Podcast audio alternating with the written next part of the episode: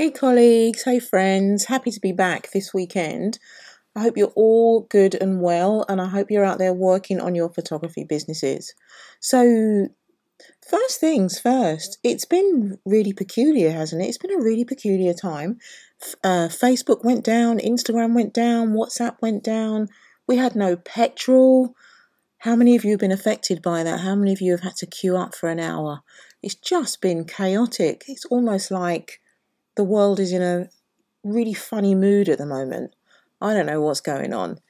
Anyway, this week, um, some of you that are following me, I've been on the topic of websites this week. So I'm going to talk about just that on the show today. Um, I know what it's like when you're starting out and you're setting up your photography business. A website is an absolute must. And in the beginning, funds aren't necessarily available for you to pay for somebody to design and create your website. So why not DIY it? You know, you're all perfectly capable of DIYing it. So let's talk about that. There's there's platforms these days that are designed to help first timers build um, pretty damn good websites um, on the surface anyway. So we're just going to dive a little bit deeper. So if you're going to do a website yourself, um, there's a few things for you to consider. Well, there's a lot of things for you to consider, but I want to give you some essentials so that you don't make the mistakes that I made in the beginning. Um, I built a mess site. I'm going to call it a mess site rather than a website. I'm not going to lie to you. When I first started out, I created this heap of junk, if I'm honest, that couldn't have worked for my business. And I wondered why I didn't get any, you know, I didn't get any work. I didn't move any mountains. It was just a load of crap. So if you're thinking about building your own website, or maybe if you've built one and you've not considered anything past the aesthetics, here's a few things for you to think about. Okay, this wasn't actually what I was going to talk about this weekend, but do you know what? This morning I had a great, great conversation with a fellow photographer called Charlie, and we chewed the cud on setting up our own website. So, thank you, Charlie, for the inspiration for this week. So, here we go a few things for you to get your mind on before you go jumping into building your own website. So, the first thing I will say, and I always say this, is always, always, always plan your website. All right. You can do this by researching other photographers' websites who do similar to what you're wanting to do. And when I say research, I don't mean visit their website and then feel down about your own work. And I certainly don't mean visit their websites and then copy them. It's literally research. Figure out what you like and also what you don't like. All right. I mean, literally grab a piece of paper and sketch out what you want your website to look like, how you want it to behave, what pages you want, what links you want, and where you want your call to actions. All right, really, really plan it. Preparation and planning is the absolute key, I promise you. Uh, the thing is, I I see so many small businesses and photographers get really excited about what plat- you know platforms like Wix and Squarespace, what they can do for them, because these are really good platforms. Uh, but then the experimenting comes in then all the inconsistencies and the mind changing, and then the boredom. okay, this happens to so many people. So I'm going to say plan, plan, plan. It will save you so much time and energy. All right. Now, the next thing is take some time to go through your best work that you want to showcase. Now, I don't mean all of your best work because that might be a mixture of portraits, landscapes, animals, a wedding or two, and all kinds of things. Um, talking to Charlie today, he quite rightly pointed out that there's so much conflicting information out there, and I totally agree. Charlie, you should be on the show actually. We should have had this chat together.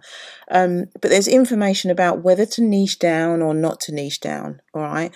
But the decision as to what goes on your website is ultimately up to you, really, but you really need to think about it. Um, because niching is quite a scary thing for any person newly setting up a photography business. But here's the thing your website is your shop window for passers by, yes? It's for potential customers that we're reaching out to. So it's your job not to confuse them, and it's your job for them to see clearly what it is that you can do for them. So if we have websites that are full of all of our best and our favourite images aligned to no specific niche, it's actually quite confusing for our customers. So imagine imagine a potential customer is surfing the net and they're looking for um, they're looking for a local pet photographer. Yeah, they want somebody to take photos of their dogs or their cats or whatever. They stumble across your site and it's got pets, it's got weddings, it's got headshots, it's got landscapes and more. All really great photography, but a mix and match of so many different images. It's most likely they won't stop at your website. They're going to stop at the site that specializes and showcases everything to do with pet photography and animals. All right. So somebody looking for pet photography wants to see just that. All right. Somebody looking for a wedding photographer wants to see a website that is everything weddings. Yeah. Somebody looking for, um, I don't know, event photography, they are going to want to see a complete showcase of events. They're not going to want to see a mix and match of, of all kinds. All right. Now, here's this, the, the thing just because you niche down online on your website, for argument's sakes, in the type of photography that you want to do, that doesn't mean that you're going to miss out on other types of work. You don't have to niche down in what you actually do in addition to what you show online. Does that make sense? You don't have it doesn't mean that you can't do any other photography. It just means you need to be clear um, in your marketing about the, the, the work that you're going after. All right. Another thing to consider make sure your website is easy to navigate for visitors. If people have to click over and over and over again to get to where they're going, they're just going to give up. Right. People generally don't want to click more than three times to get to the information that they want. So be careful not to design your site so that it meanders all over the place. All right. Think about you. Think, put yourself in the customer's shoes um, do you want to sit there clicking and clicking and clicking and clicking and clicking? Um, and then you don't know where you started, you don't know where you are. You you just don't want to do that. You'll just you'll go and find somebody else's site. So be careful when you're designing that you keep that simple and easy to navigate. Right, and another thing to think about is the worded content. What to talk about? What should you talk about? Mm, right, so this is a tricky one because when we're out there marketing our photography services, we want people to know that we're good and capable of doing what they want and more. We want people to know that we're capable of doing absolutely anything. Yeah. So the tendency might be to waffle on about ourselves. And that is a big fat no. All right. The greatest thing that we can showcase about ourselves to potential clients is the fact that we understand them. All right. The fact that we can serve what they're looking for, that we can solve their problem. Yeah. When we have website visitors, they're looking for an answer to their metaphorical question. And the truth is, here's the truth at the outset, when people are first looking for their service, clients don't really care about how good we say we are. They do care about what we can do for them. All right. So they want to read something that makes them think, yeah, that's me. That's what I want. They want to read something that they they absolutely relate to that where they feel that that they're being spoken to. All right. So on your website, talk about your business in a way that your client can relate. Yeah you you've got an about page right that you've got an about page and that's where you can just say all the things that, the great things that you want to say about yourself and you can go on and on and on and on if you want to but your client has the choice to go there or not all right. So it's normally when they think, yeah, I really like this work and I get that. I like this photographer because of X, Y, and Z, you know, the thing that addresses their problem. I like that. And then that's when they start stalking you and they want to find out more about you. So it's at that point they might go on your about page. They might go jumping all over Instagram and Facebook, that kind of thing. So what they want to see when they first get there, it's not all about you, it's about them. All right. Super. Right. So the next thing is prices. To price or not to price? That is the question. Right. This is always debated. And I don't think there's a wrong or a right answer, to be honest with you. But you do have to consider what you think will work for you.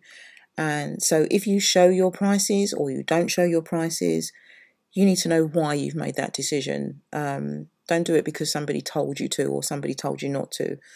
For me, I'm totally up for the transparency transparency of having my prices on my website.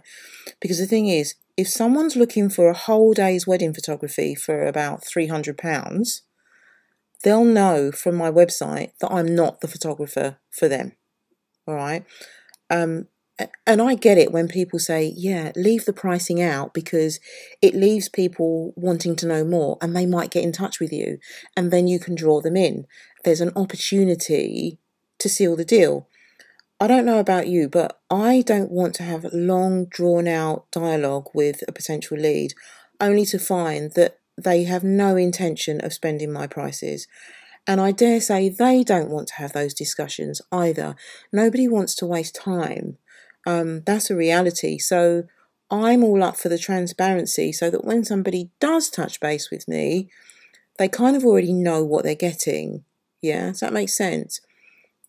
Um, and, and a really important thing to, to think about if you're new in the photography industry, uh, you know, and your, your business is new, you might be quite nervous about money talk. Yeah. Um, what can happen is that if, if you leave off your prices and somebody makes an inquiry, what can happen is that you can end up in a long and drawn out conversation about your services and stuff. And before you know it, because you're nervous, you've given away your skill. You've been talked into some ridiculous discount uh, or you've settled for something that totally doesn't work for you because you're worried about not getting the job. Do you see what I mean? Because you're nervous in the money talk, you can make a really terrible decision that you can't go back on. So I'd make your own life easier and more comfortable. Let people see your prices so that you don't have to have those uncomfortable money conversations if you're not ready for them. Um, that's my advice, but make the decision that suits you and your business. Right, so the last thing I want to say on websites today, I might do another um, piece on websites, but the last thing I want to say today for websites is about keeping your website up to date. This is so essential. Um, I remember building my first website and just leaving it there and, you know, twiddling my thumbs and thinking, what the heck? Um, but Google so doesn't like it when you do that. If you're not going to take your website seriously, Google won't take you seriously, and Google will have no interest in positioning you in front of anybody. So you need to keep your website fresh. And I think it's actually quite easy for us photographers to keep our websites fresh because we're we're creating images all the time. So once you've built your website, keep your photos um, fresh as you progress through your work. Keep refreshing them. And your written content, you need to keep that up to date as well. And a great way to do that is with blog posts. Yeah. Um, Google loves people who, sh- who show love on their website. So keep it up to date. There's nothing worse than going on a website to see that it hasn't been updated for two years or 10 months or whatever. It's nothing worse than that. So keep it fresh, all right? Keep your website fresh, and Google will love you forever. So, peeps, enjoy the rest of the weekend and go and create your awesome websites or refresh the one that you already have. Have a look around it and think, what can I do with it? So, if you want to, message me or email me if you need some help. I'm always here for you. Until next time.